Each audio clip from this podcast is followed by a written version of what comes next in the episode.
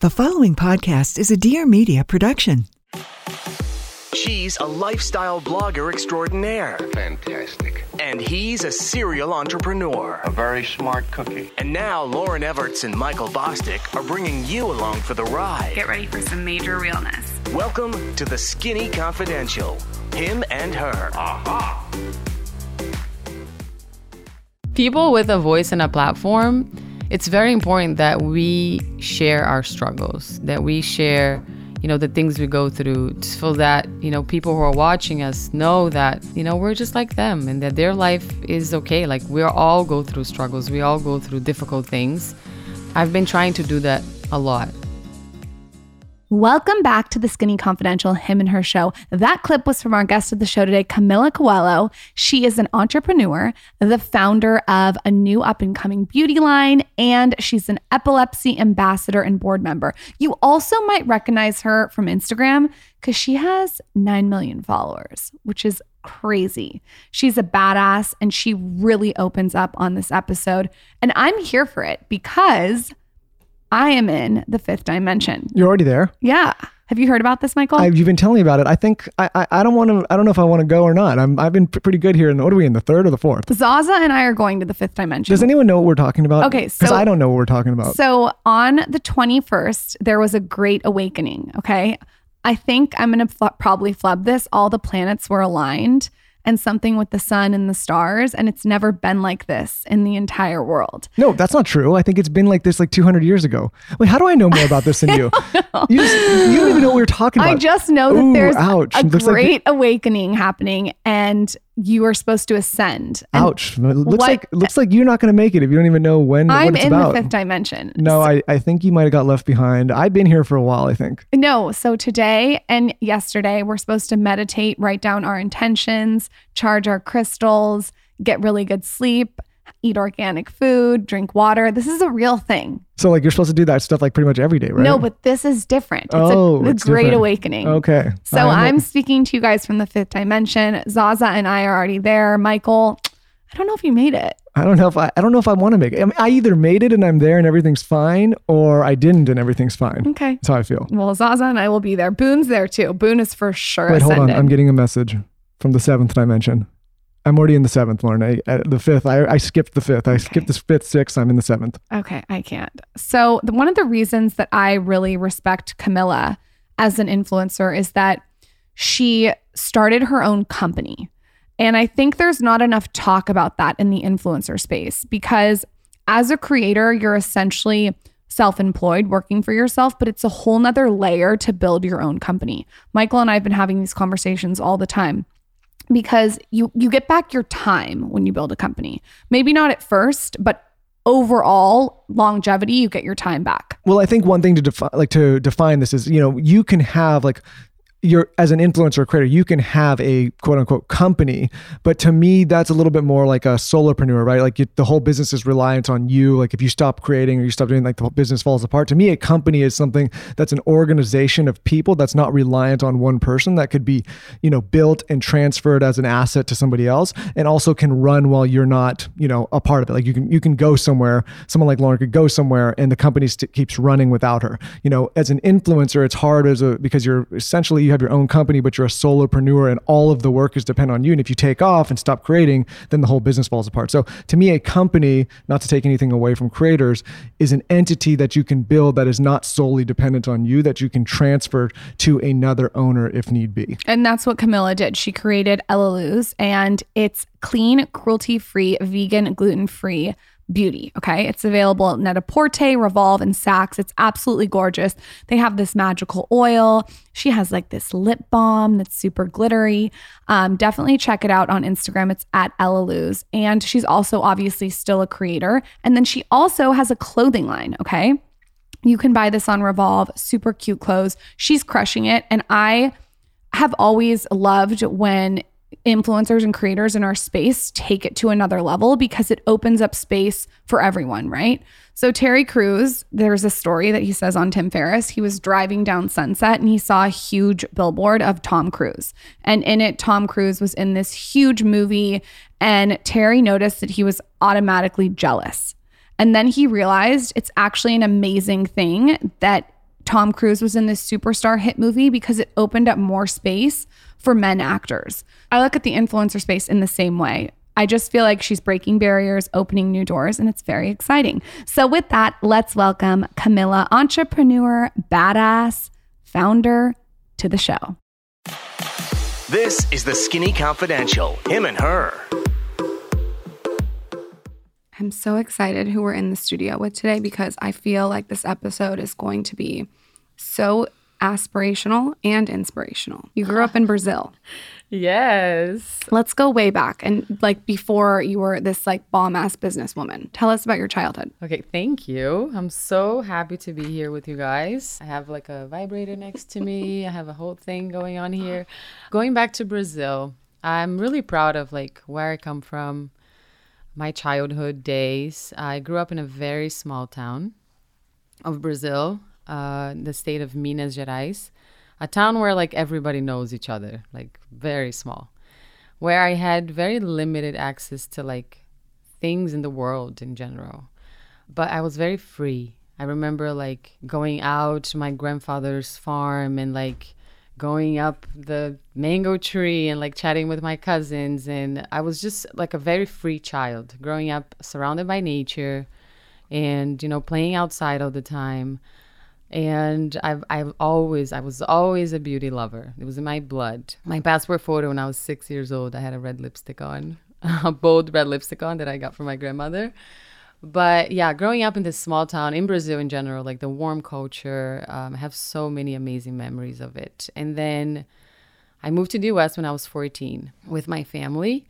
Seeing my mom work so hard after a divorce a tough divorce inspired me to be independent early. Coming from such a small town in a humble background really gave me strength to like almost like you know you you, you move to America this whole new world new language new everything and I've always like I've always been very proud to be Brazilian the way I grew up but you know after I moved to the US I, I just really wanted to be independent.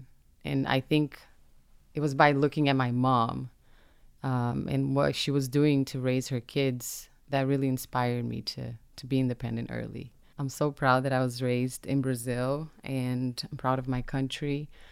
And yeah, I always try to like, you know, whenever I'm meeting someone, I'm like, yeah, I'm from Brazil, you know, like I'm so proud. Um, what are some things that you miss about Brazil? I miss the food number one a lot. I mean, I try to to cook Brazilian food here. I always do my pão de queijo, which I should have brought to you guys.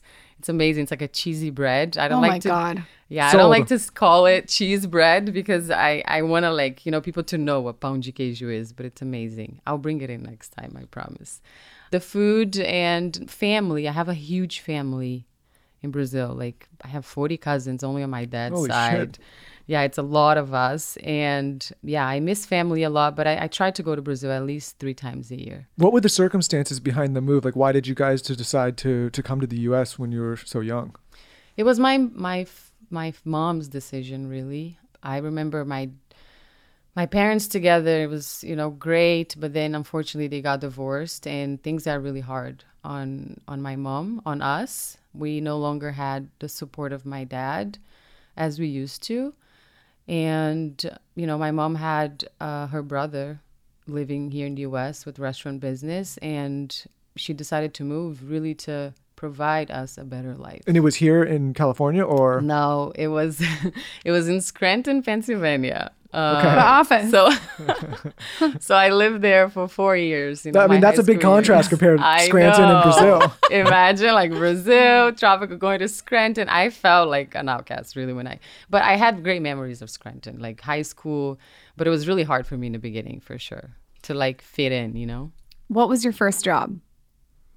My first job was at a restaurant as a boss girl do you say bus girl? Bus girl? Am I pronouncing busser? that right? Busser? Yeah, I think yeah, so. Yeah, like you. I'm like, I mom, I just need a job, and I was like waiting for that moment to like be able to get a job, because I heard this is not common in Brazil to like work when you're in school, but it's very common in America, right? And I was talking to one of my friends in school. They're like, yeah, I'm getting a part time job, and I remember I was like applying for cheerleading, at the time and I gave up the cheerleading because I did want to work. Like I saw my mom working so hard and I just wanted I felt bad like asking her for money on the weekends. And and she told me she's like Camila you're way too young. You don't need to. Like we're fine and I'm fine like giving you money on the weekends.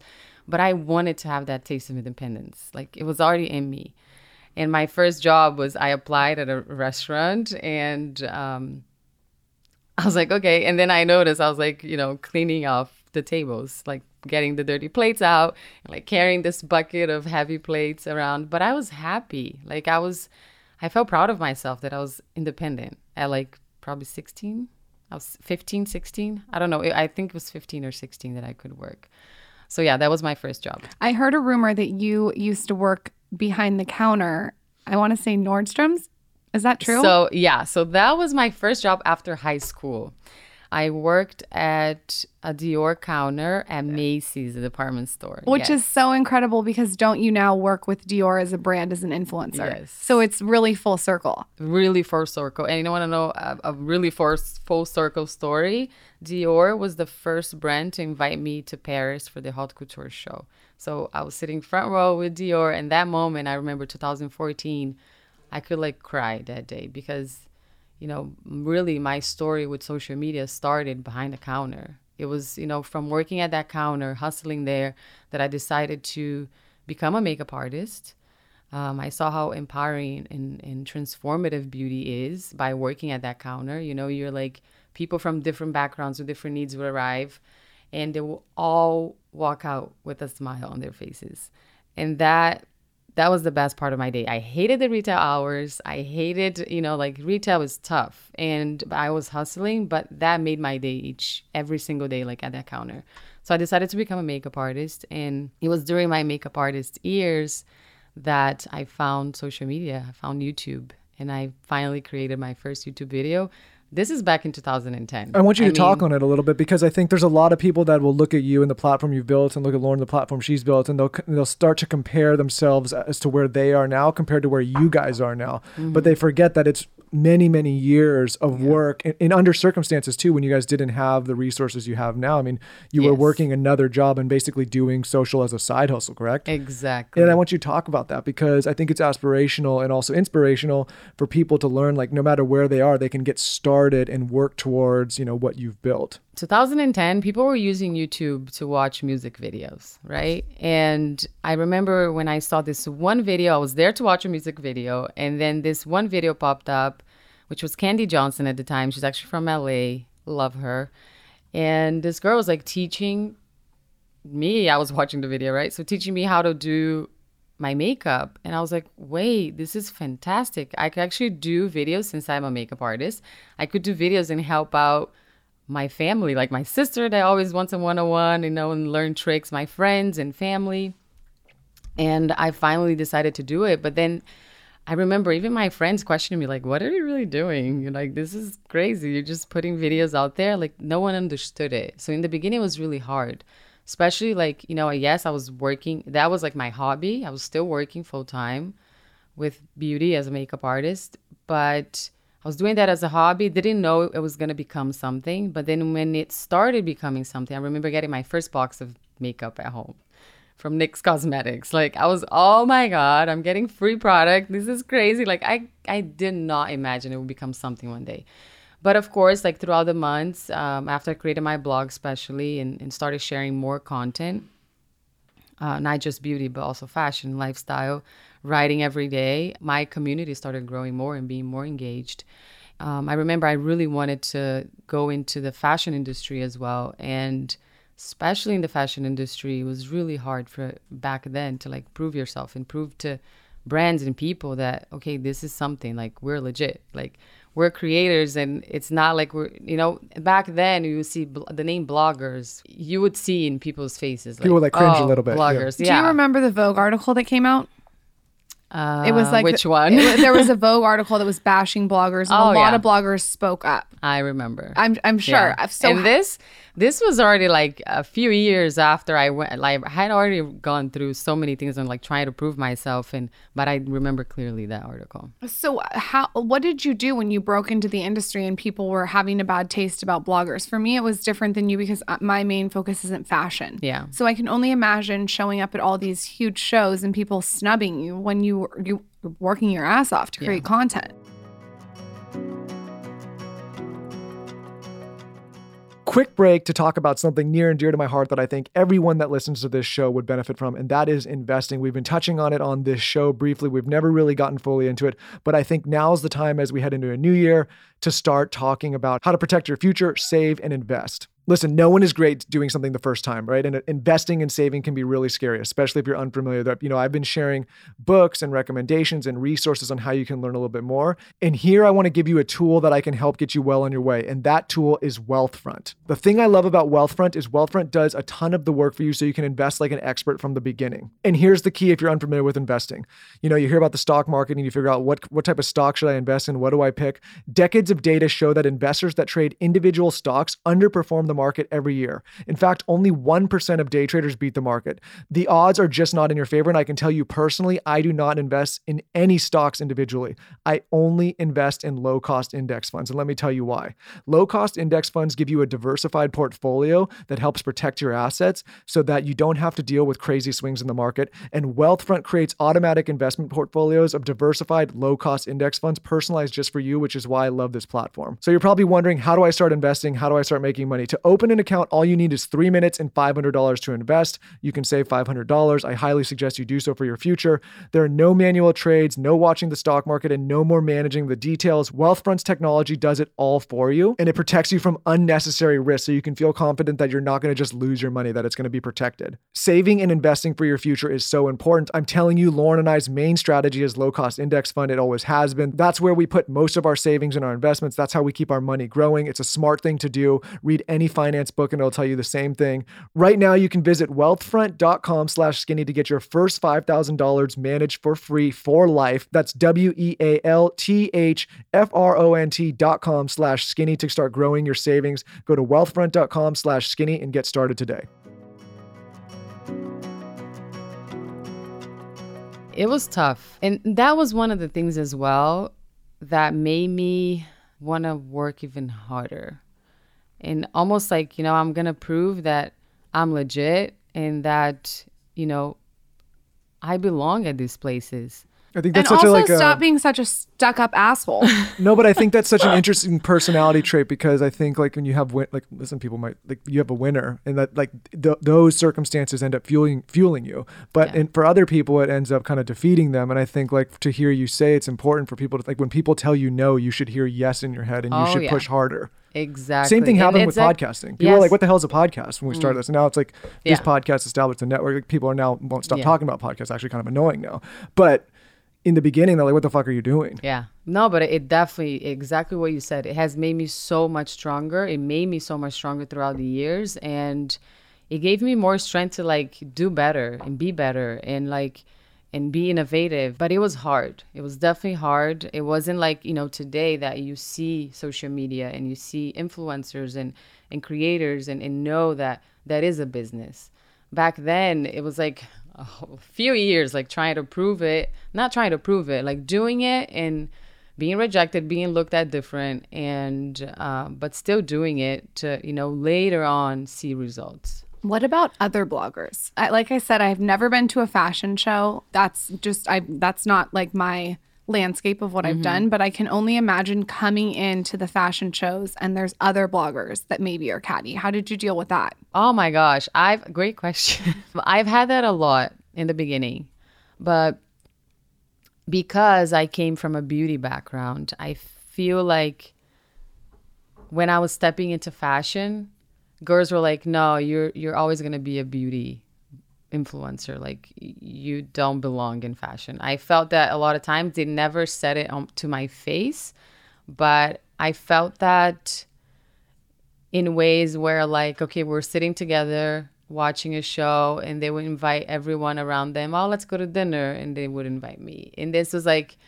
you know and at the time i was like okay that's fine but i, I felt like they were excluding me from from it and it's funny because you know life goes on and then the same people come and like they want to collab with you later and they want to do stuff together. So i mean all of that gave me strength and it gave me like it gave me strength to be better and to do better and to to prove myself. So i mean that happens. It doesn't happen a lot. In the beginning it did happen to me but today i can complain you know. I have great relationships with so many people but i can count like maybe a couple that were kind of catty to me You know in what's funny is we've had um like I'd say like fashion influencers and bloggers on this show, right? And they, their story is when they broke in and got into like the fashion landscape and started going to shows that the traditional like fashion people snubbed them, and then you're Yeah. telling a story about how when they were there, like and a beauty person comes in, they snub. And it's just Yeah. funny how things work. Yeah. But you know you got to be careful who you snub on the way up because you never know what's going to happen with someone. I always tell people How about like, everyone's just nice to everyone? yeah because. like it's not that hard. and I, and I tell people all the time like when you w- right when you feel you're at the top like there's somebody below you that is super hungry and willing to do whatever they can to get to that level and like you can't get comfortable at the top. You always got to be nice to everybody because you Yeah. never know like somebody that works for you could one day you can end up one day working for them. Exactly.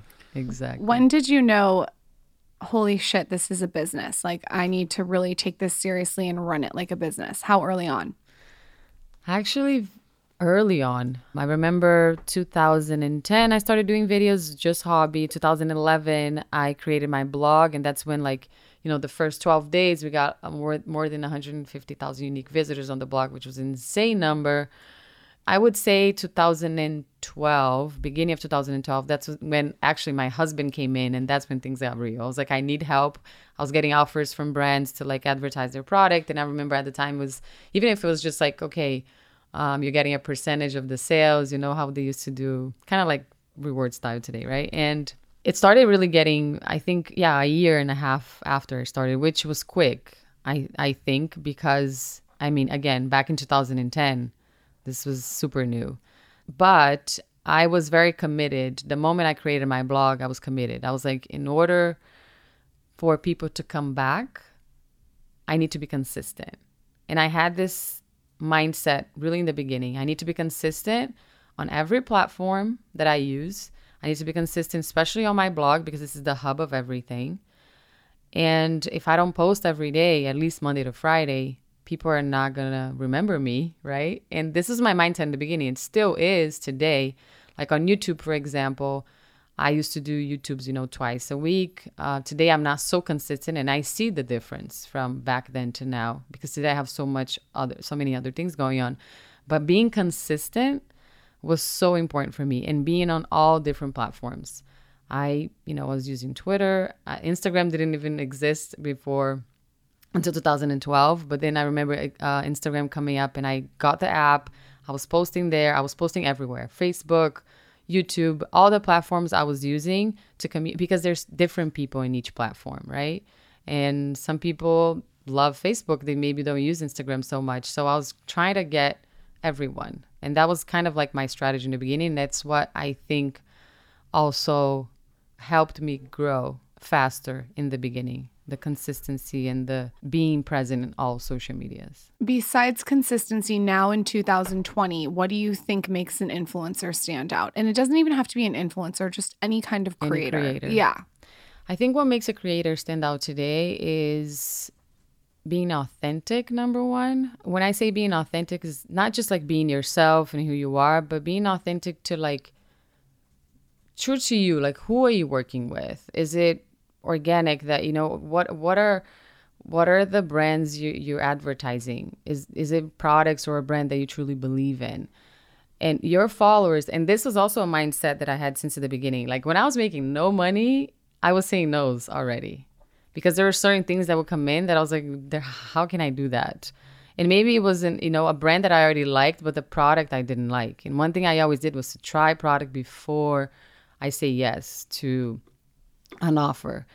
And i think that is number one like earning your followers trust right? And i i used to think if i mess it up if i don't be real with them now they're to see it long term and i want this to be long term. So it was very important for me to say no's in the beginning until now. So i think being authentic, authentic working hard i mean a lot of people think that being an influencer is easy. It's so much work you know it there's just so much that goes, you know, it's, it's, it's very overwhelming. I mean, don't get me wrong, I love it. There's a lot of, you know, I think it's an glamorous easy way for people to discredit. Like they'll look at someone like you and say, like, you know, well, I could do that, but it's easy. Like it's like Yeah. this must be so easy, and it's a way to discredit and invalidate what Yeah. you do, and it's it's a harder truth to face. Like, oh shit, that's a lot of work, right? Because a lot of people don't want to put in that work.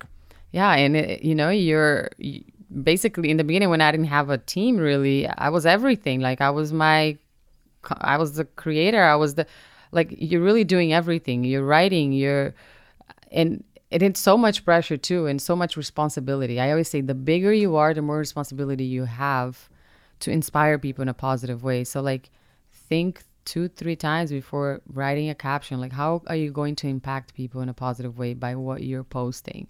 Not that you can be organic and like fun. Of course you can, but I always think in the back of my mind, like, how is this content going to affect people? There's people of different culture, different ages that are watching me. A big responsibility that I have too is to talk about my real life struggles and show people that, you know, my life isn't perfect. I feel like a lot of people with a big voice have been doing that a lot throughout the last years, but it became social media. I don't know if you remember this or if you felt this, you guys. Like maybe two years back, social media was only about like the glamorous life, the glamorous things. And I remember even an article came out about like the amount of teenagers having depression because of social media. Like you're only seeing like this perfect life. You know, if, if I have a bad day, I don't like to look at social media because it's just, you know, the filter of everyone's perfect life that, that does not exist. There's no such thing as a perfect life. Everyone goes through struggles and, and difficult things. But us, like people with a voice, is that my Is phone? that the vibrator? No, it's right there. Oh, oh. I think I'm So like, is that, that's okay. It's my like, phone. Is that the vibrator? I'm like, is that the vibrator? It wants to work. I was already. worried it was the vibrator, so I was like, oh shit.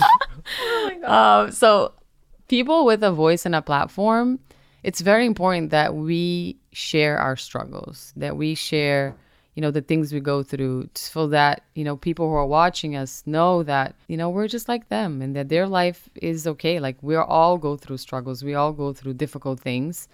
I've been trying to do that a lot, you know, What's, throughout what the are some struggles that you've shared with your audience that you think have really resonated and maybe helped people?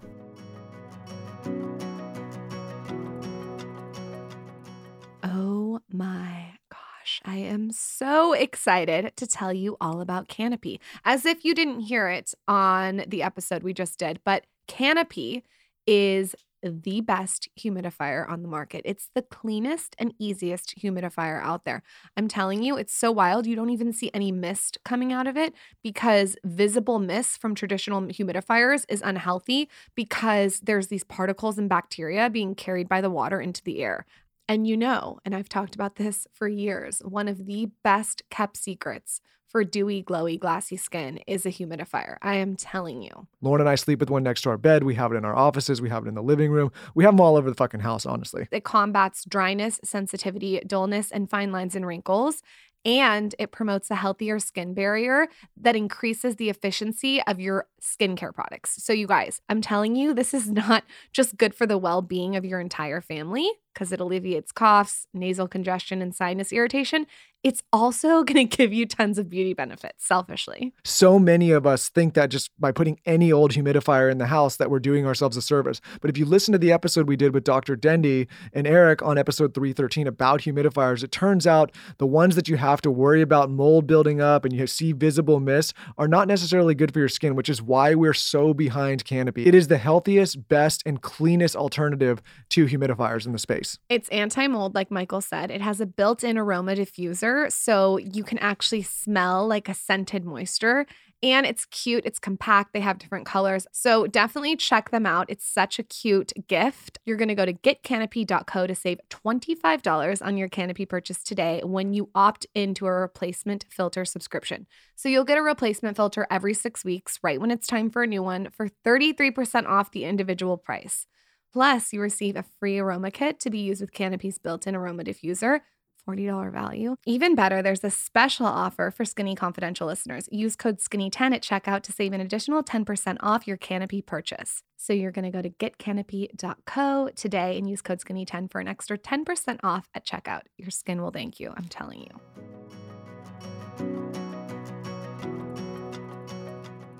I've shared a lot of them, even when I'm just having a very overwhelming week, or I'm at Fashion Week, the most glamorous moment of the year, right? For fashion. Like I'm there watching the shows front row, but then I'm very overwhelmed. There's so much to do. There's not just going and sitting on the show. It's the getting ready. It's, you know, stopping at an event. It's doing interviews in the middle of it. It's it's a lot.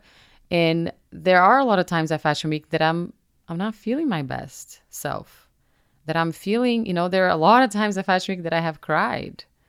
And a lot of times after an event that I'm meeting like only people that want to see me there, but then afterwards I have a breakdown. Not because I'm not happy, but just because it's a lot of energy. It's it's very overwhelming. Everything we do and all the energy we put into all we do and content especially is a lot. So showing that is very important. But I think the biggest thing I've shared with my community was about my epilepsy journey. I was diagnosed at age nine. And my whole life, I kept it for myself. I did struggle a lot when I was a teenager. And I was able, thankfully, uh, all my 20s, I was able to accept it, accept myself. You know, it was, it was during my 20s that I started on social media. And I always thought that it was okay to not share. But then again, last year was a big year that I thought, okay, it was kind of bothering me. I knew it was something, it was like kind of the only thing I had never shared with my followers. And I knew also that it would not only be liberating to me to just let that out, although it would be scary, but that I will probably be able to help a lot of people. Not those, only those living with epilepsy, which there's a lot of us. One out of 26 people are, are diagnosed with diagnosed with epilepsy throughout their lives. But those people who struggle with accepting themselves with their life problems you know? So i share that in february of this year which was um, epilepsy month and it was the best thing i did. Um, it was very scary to do it. I just didn't know exactly what type of because there's still such a huge stigma out there. Well, for someone that doesn't know a lot about ep- epilepsy, can you speak on it? What is it like on a day to day? Is it something that affects you every single day or just when it happens? Like, describe what it's like living with it. So, there's various different types of epilepsy. Like, I myself, I have dysrhythmia, uh, but there's many different types of epilepsy and many different levels as well. So me and you, we could have dysrhythmia, the same type of epilepsy, but we could have different levels of it. Yours could be severe, mine can be more controlled. And when I say that is mine is thankfully more controlled. Every time if I'm on medicine, I've never had a seizure. So every time I had a seizure in my life was when I was off medicine because the doctor recommends you to be off medicine every 4 years just to see if you still need it. But there's a lot of people children especially who have seizures every day even on medicine even though i know like that mine is controlled i'm still scared when i have you know a really bad headache when i have when i feel dizzy is that when I get, you might something might come on you Yeah. like there's things that you What Yeah. about if it. you're driving? Do you get nervous when you're driving? no i don't get nervous if i'm driving but then if i have a really bad headache and i'm driving then i'll get scared. And I'll probably stop the car and have my husband drive or what I'm trying to say is there's so many people who live with it on their daily lives. They don't know if they're going to have a seizure in front on an event in front of everyone.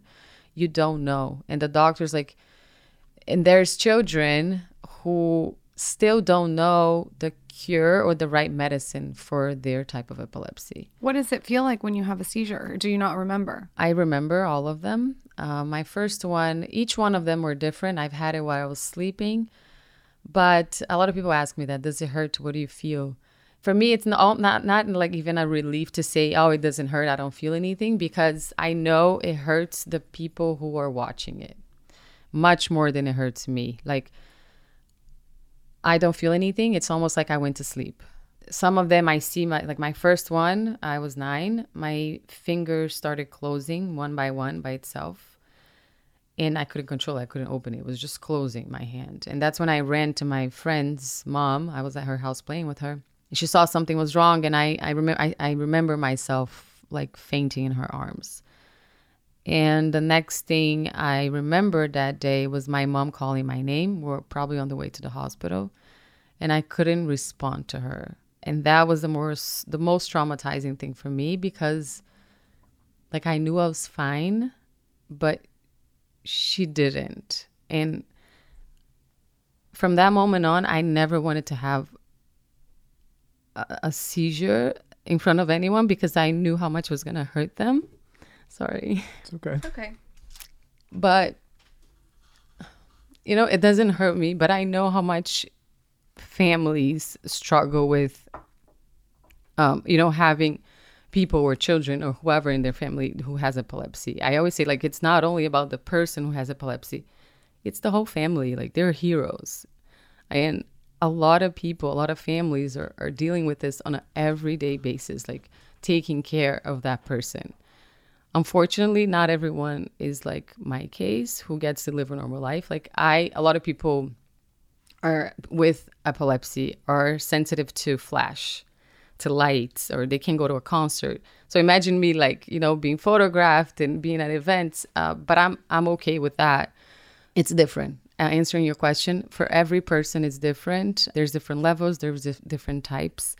And if anyone wants to know a bit more about epilepsy in general, I'm today a board member of the Epilepsy Foundation, which I'm really proud of, and trying to help them, you know, raise awareness and, and funds and, and bring awareness and end stigma, really, because a lot of people you still say, like, until this day, I mean, growing up in a small town, especially, like, oh, I have epilepsy or my daughter has epilepsy, people will look at you like, oh my gosh, is she a bit crazy? Is she, can she process things right? And, and it's not that, you know, there's different types, there's different levels. Um, Do they know what brings it on? Like, just is it stress? Is it you said flash, but is is there something specific, or do they not know enough about it?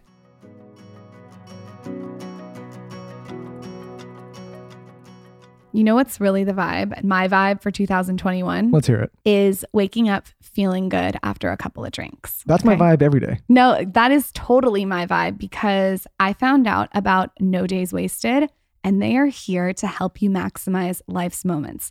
This is everything you could ever want. You can have a couple of drinks at night, you take this herb, and you wake up and you don't feel bad, okay? So imagine this a few drinks in the evening, you're having a great time. The next morning, you wake up, you feel normal. So, in this herbal supplement is DHM Detox, and this uses science to boost your body's natural response to alcohol and helps you break down the toxins.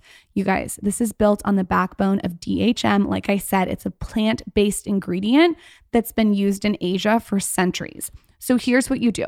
What I like to do is I take two capsules after my first couple drinks and it goes to work for you. This is an essential part of a routine. Why would you not take this? New Year's Eve is almost here, it's around the corner. I want to be prepared. I have this in my handbag. I'm bringing it to the holidays, to Christmas. I need this, okay? With the new year around the corner, who wants to feel slow, groggy, out of it? Hence the name No Days Wasted. Let's not waste any days in 2021. We got a lot to do, a lot going on. And this is so simple and easy to do. Here's the deal this herbal supplement is a completely risk free purchase. So if you don't love it, they'll refund you on your first box. I know you're going to love it though. This is an easy decision. I'm telling you. What you're going to do is you're going to use our offer. So I got you 20% off your order and free shipping in the United States.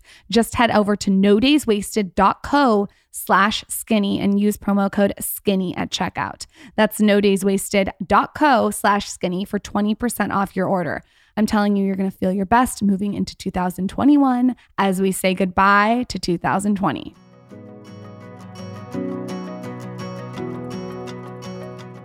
What triggers the seizure is tiredness, lack of sleep, stress. Which is why probably Fashion Week is Yeah. not the best thing for Yeah, I mean, Fashion Week was has been always really scary for me, and I one of the things you know I've always tried to do a Fashion Week. A lot of times I have to say no to events or to opportunities because I know I need to get my rest. I know I need to get like my sleep in at least. And you know, there are times that I sleep five hours a night, but then I need to take another two days to sleep really well just to prevent. It doesn't mean it's going to happen, but I don't want to take the chance, right?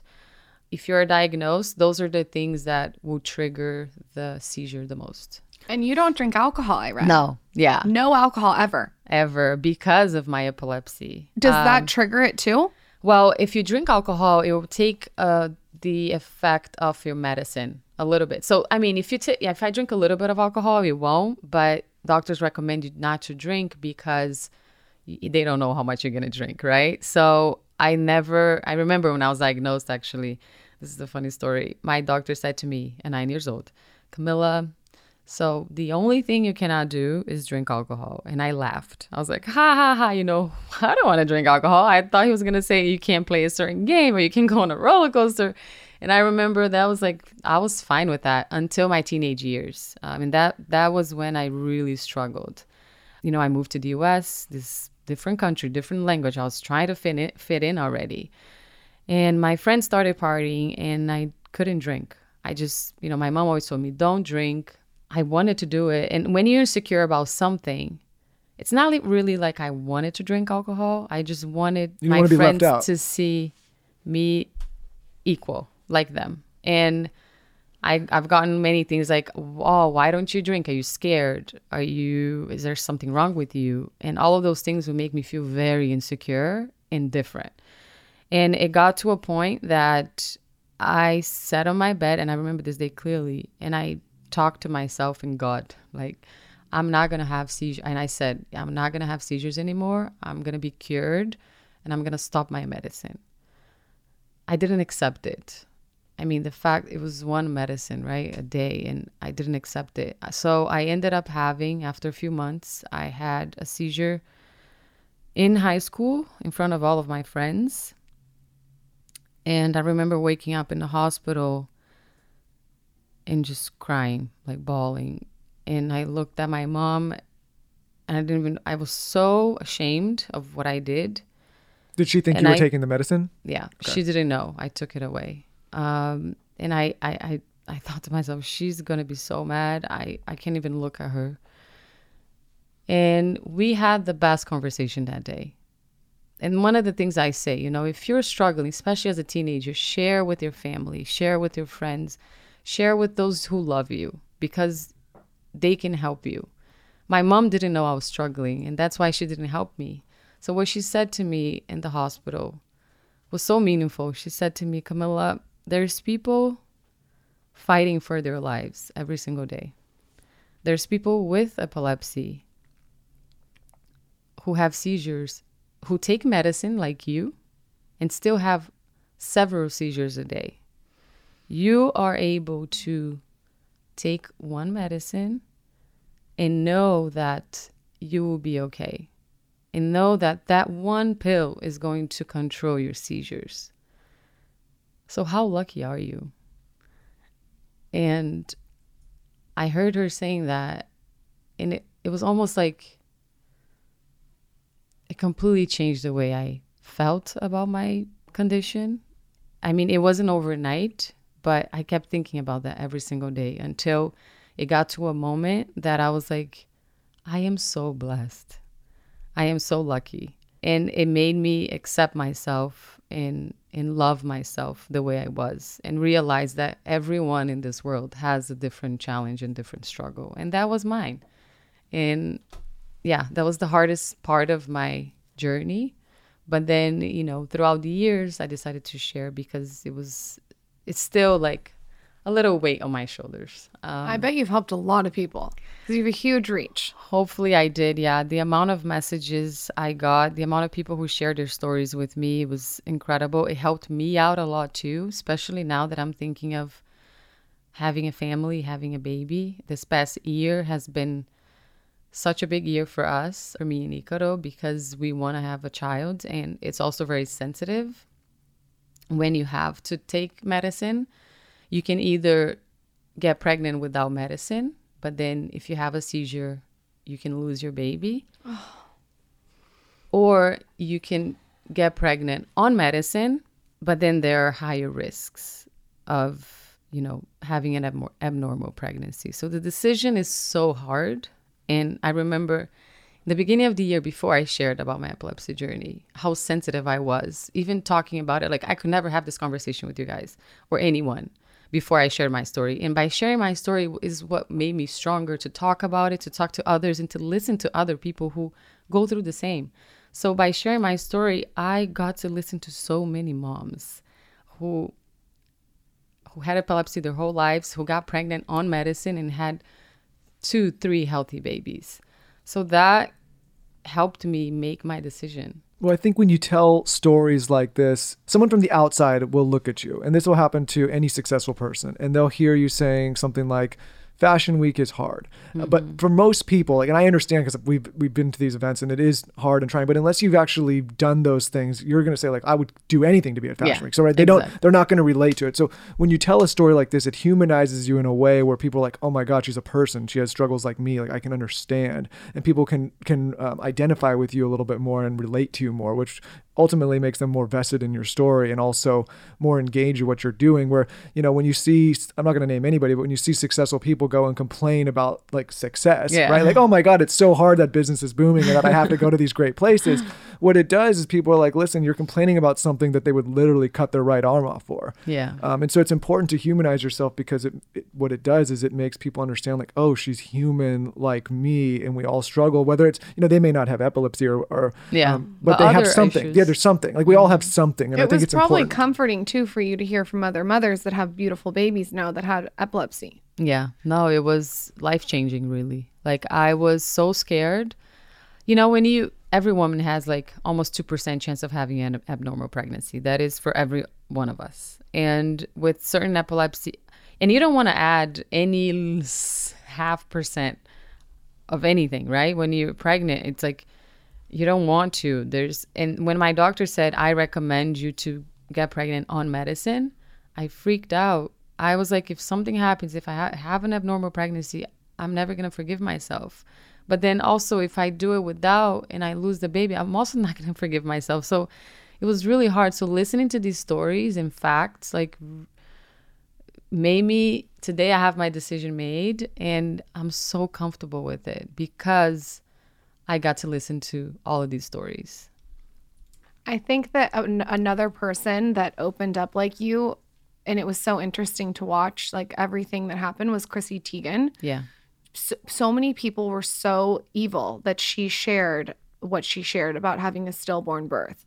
And I, I was talking about this the other day, and I keep talking about it because I think it's important that people that are so beautiful and thin and rich and have it all and have the house and all the check uh, the the check boxes humanize, like Michael just said, what's going on and show them that just because you do have it all in quotes, things still happen. And what that does for other mothers is there's a lot of people that have had stillborn births. And so now they can say, okay, Chrissy Teigen's talking about it. I can now talk about it. I feel comfortable.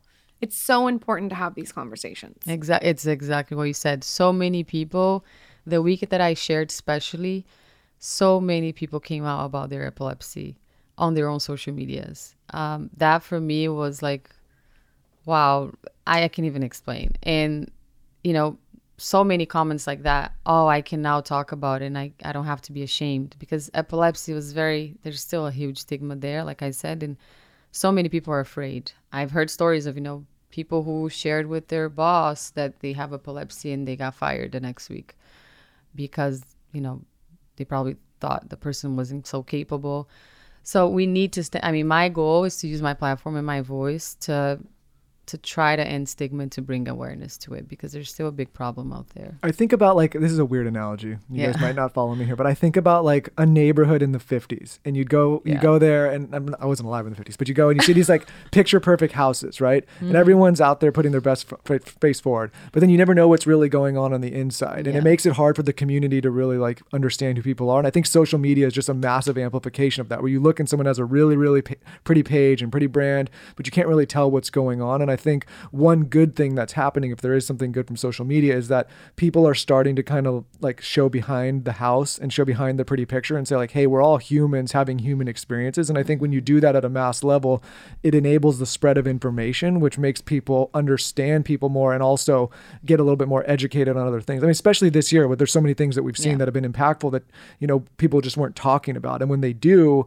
it helps people learn. And i think like a lot of the problems in this world stem from people being ignorant right? And if you take that ignorance away and start educating people you could start to help each other a little bit more. And so I, I just think about like that weird analogy where like you drove this neighborhood and everything looks perfect, but you know it's not perfect on the inside. And same thing Yeah. with social media, just super amplified. Nothing's perfect. Nothing Nothing. is perfect. and by the way, perfect is fucking boring. So nothing's perfect.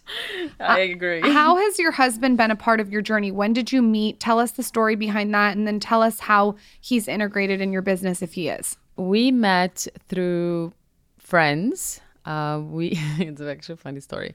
Uh, we met through friends. It was my birthday party. Uh, he came along with a friend of mine, and that's how we met. We discovered that we were from the same small town in Brazil, That's weird. and In America, you've discovered that here while in you're America. Both, wow. Yeah, we met in America, and we that was our first connection. Like, oh my gosh, we're from the same town, and he he came to the to the U.S. younger than me, but he will always go back like vacation time, and I discovered after that all of my friends knew him and I didn't. So it was meant to be, you know, for us to meet here, uh, and we've been together for 15 years, married for 10.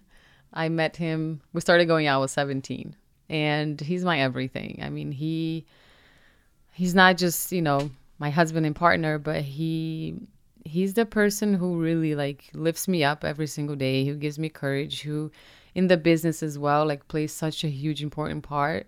Right in the beginning, when he could have saw that I was, you know, I had a passion for the social media and what I was doing and creating videos. I remember like I was shooting those on the weekend because I was working throughout the week. And I said one day, Oh, should I really be doing this? And he said to me, Yes, you should. I see that you love it. Why not? Like, do it. It's something you like doing. And so he always encouraged me to do things I love. He could always encourage me to to be myself and to be strong. And he's he has played a huge part, uh, especially when it, on my epilepsy journey.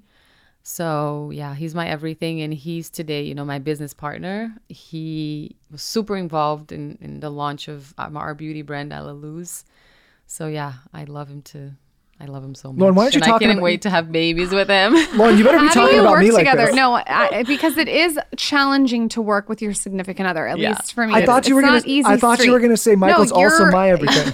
you are my everything, but you can be very Go annoying. go How do you guys Of work together seamlessly? Like, there's a lot of annoying things you do. Like, I don't. I always say like I don't want to be told at while I'm eating my breakfast at 7 a.m. that like I need to call the bank today. I want to blow my fucking head off when you do that. well, good to know we're in the same page. Well, you know, he, he that is that was one of the hardest things in the beginning when we started working together. It's like how do we separate things, personal from professional? And a lot of times I see myself saying, "Wait, if it was someone else from the team, you would not speak to me that way." Like so it's it's really hard to separate things and like to know the, the time as well like you mentioned in the morning. I don't want to when i'm drinking my coffee i don't want to hear okay you have to post this today. You have to talk to someone. Or at nighttime when we're sitting on the sofa and watching our netflix like series oh this about work. I don't want to. So we kind of made rules in the house like that you know after a certain hour we don't talk about work um, and it works well. I mean, sometimes we break the rules, but most of the time we try to follow the rule. If you were gonna say you never broke the rules, I was gonna say. I no, was gonna, I was gonna leave. I was gonna leave the interview. no, there's no way. But like you know, we're we've been working together for so long, and there was definitely a year I remember it was really hard, really hard, but we made it work, and we work well together today. Like we tried to, you know, he has his his um his uh territory. I have mine, and you know, I'm the creative side. He's the financial side. So today's much easier than it used to be before. Like before, he was like photographing me as well. We were like on top of each other all the time. So today we're able to make it work. But don't you think it's so? I don't want to have sex, and you ask me my bank login while we're having sex. I don't know. Might might turn me on. no, that might, might doesn't have turn better me sex. on. Like, please, please, please. Maybe like, that's what we'll do. Like you, you we'll have sex. You, I'll talk to the bank. Um, but don't you feel like it's um, well, if you can figure it out, and I, you know, we talk and say like maybe not every couple should do it because it is. I mean, same with us. Yeah. Really, really difficult to figure out. But if you do, don't you feel like it is really rewarding to work with your partner? It's so And build rewarding. something. Yeah, it's. I mean, it's the best part of it. It's like Yeah. you know we're building out. Like we constantly, we always have goals together. Number one, and that is one of the things that strengthens the relationship the most. Like having goals together, achieving things together. Like we Yes. always have something to look forward to together, and we're always kind of in the same page. And the experiences we get to live together because of work. Uh, you know, when I travel, go to a cruise show or go somewhere in Europe and have this experience, he's with me. And, he probably appreciates it as much as you do Yes, because you're both doing it. Exactly. So it's really rewarding at the end of the day to build all of this together. I feel like you guys are like us, where a lot of couples are pushing a boulder uphill and they're different boulders. Yeah, And with Michael and I, it seems like with you guys, you're pushing the same boulder up the same hill. exactly. And as challenging as it is, it's also nice too sometimes. Um, what are some of your best kept skin secrets? Skin is huge on this podcast. You have beautiful skin. What are like some products that you're obsessed with? Um, is there something that you do that's maybe very Brazilian esque that Americans need to know about? Like, give us give us some tips. So it's it's funny they talk about skin now because I was like complaining about some skin damage, like skin stuff that I have going on the side here. No, it's looking glowy. Um, but yeah, I'm so picky about skincare. Um, always been, especially when I started putting a lot of makeup on. Like when I started working as a makeup artist, I noticed early on that you know taking care of my skin and my skincare regimen was so important to for my makeup to look good, um, and for my skin to look good throughout the years and to prevent wrinkles and all of that. So one of the I have some like Brazilian. I remember my grandmother making all these things like hair masks, face masks, like from home.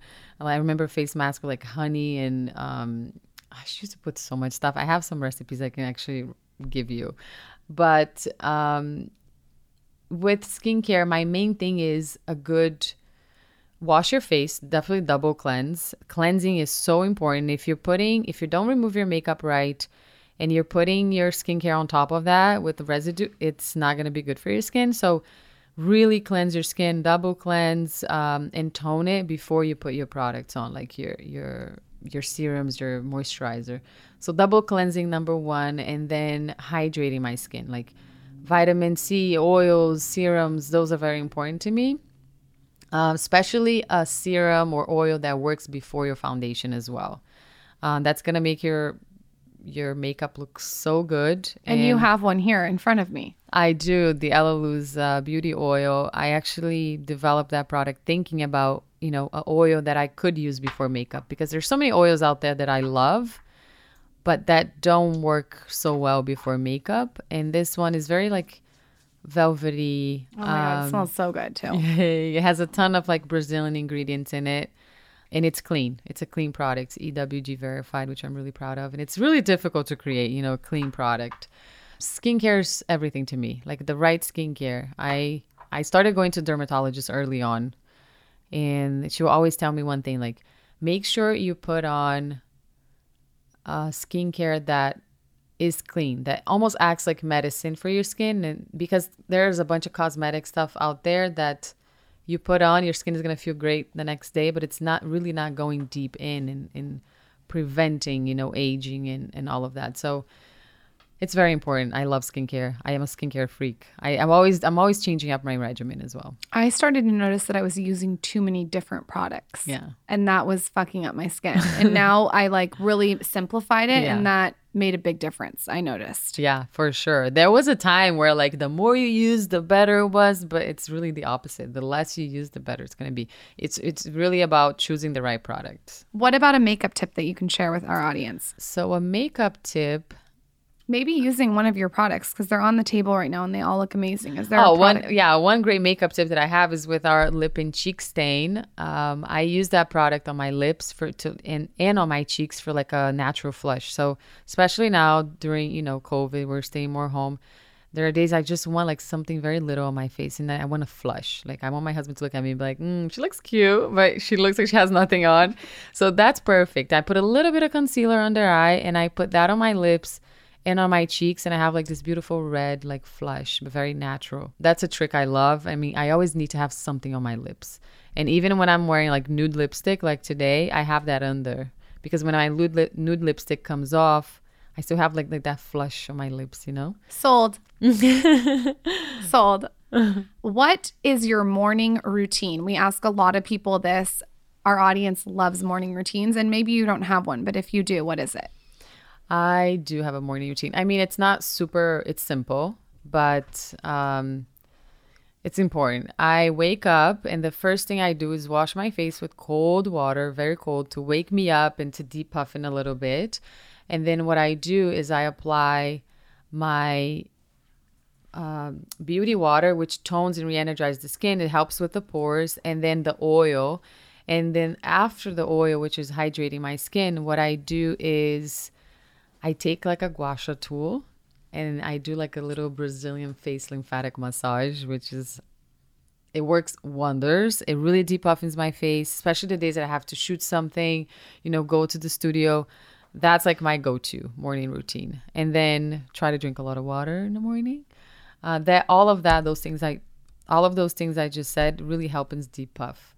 I'm a very puffy face c- girl. I get it. Um, trust I me. wake up really puffy, like on my face. So Yeah, those Michael wakes help up nice and tight and snatched, and I'm uh, over there using my gua sha tool and That's my just because I'm super dehydrated in the morning. Then I have to drink and then I'll puff Yeah. up a little bit. For diet, what are your tips and tricks? You're in very good shape. Thank you. So for diet, so I have I always say like eh, people there's different people. If I me and you we drink and eat the same thing, our bodies are still going to look different, right?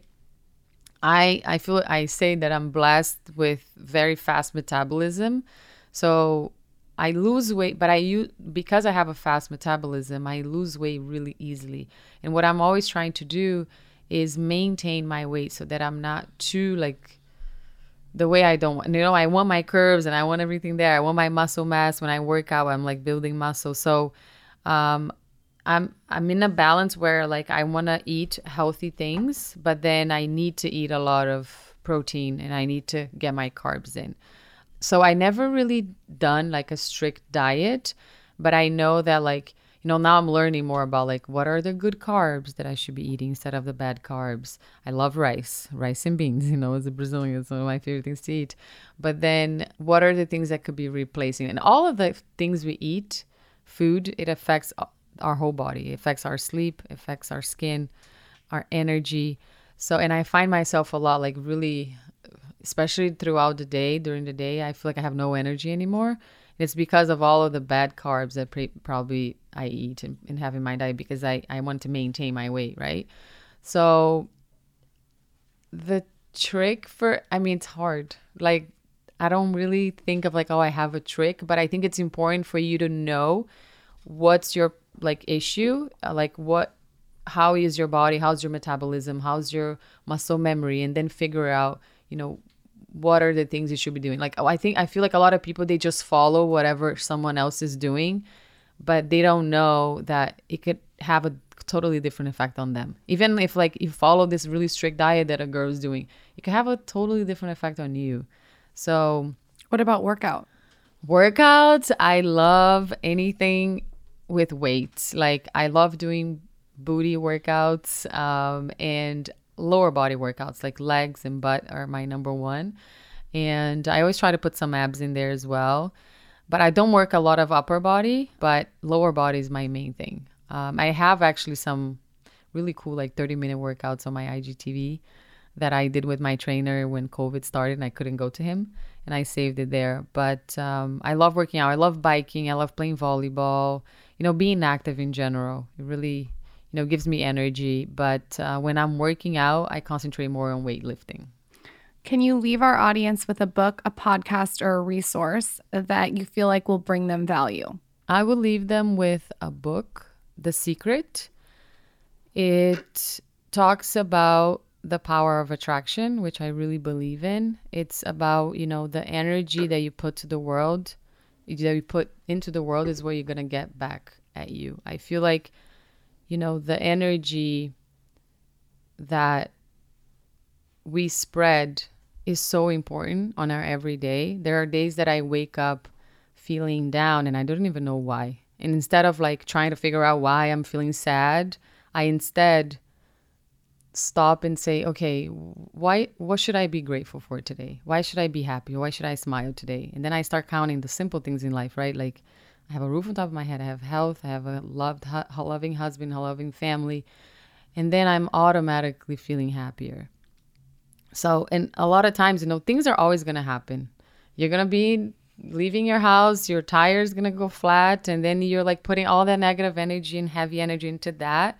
And maybe that was actually saving you for something from something worse happening, you know, in your day. So I believe so much in energy and how energy can impact our lives.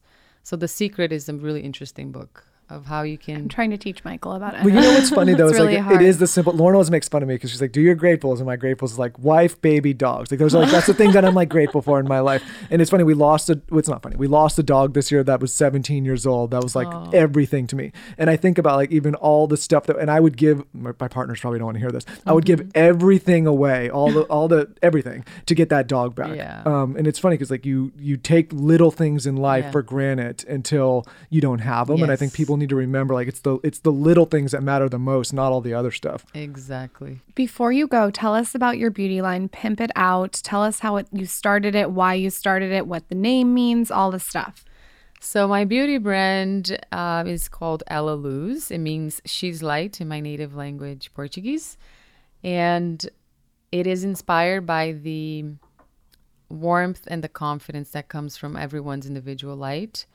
I truly, like I was saying, and light for me is energy. Light is love. Um, light is, you know, that inner light. I, I always say it's we're all born with it. It's in there. It's ours. It's unique. Some people might try to show you that their light shines brighter, but it's up to us to let that light shine through. And once you let it shine through, you're able to be whoever you want to be in this life. And I'm a, I'm an example of it. Um, Elaluz is a lifestyle brand um, designed, developed with um, essential products from skincare to makeup to hair, body. There's so much more coming, and we're a clean, sustainable brand, which I'm really proud of. So yeah, um, I'm really passionate about this brand. I don't want to spend too much talking about it, but um, What's the main product if you were to start with one product? I feel like I am going to start with the the lip and cheek, but what would you start with? Um, I it's hard. It's almost like choosing a baby, you know, your favorite child. Um, I I'm really passionate about the oil. The beauty oil is just for me. It's been life changing. Like especially before makeup, before I go to bed, on top of my moisturizer. Uh, because I'm such, you know, uh, people think think I would say like um a makeup product, but skincare, that oil for me is just really amazing because it's clean as well. And then second, the lip and cheek. Uh, but also, I mean, I have to pick everything. The dry check texture spray, my hair's so fine and I need texture every day. But number one is the oil for me. Okay. I Yeah. love it. Pimp yourself out now. Where is your Instagram? Where can everyone find you? Pimp myself out. yes, okay. pimp yourself out. Um, my Instagram is at Camila Coelho. And you can find me also on YouTube for beauty tutorials. Um, there's a lot of content on my blog at Camila, um, at www.camilacoelho.com. Uh, We're gonna link what everything else? out, I'm not pimping myself, so right. no, you are. And uh, your product on Instagram, where can they follow? Uh, my product, my brand is Elaluz um, on Instagram and Camila Coelho Collection for my fashion label. And it's E L A L U Z. Yes. Cute. Ella Thank you so much for coming on and opening up. Our audience is going to love this episode. You can come Thank back you anytime. for having me. Thank you. you. I just got in New Skinny Confidential bookmarks. If you want to win, just let me know who you want to see next on our show on my latest Instagram at the Skinny Confidential. Super easy. And as always, if this show has brought you any kind of value, please rate and review the show on iTunes. It takes two seconds and it helps grow the show.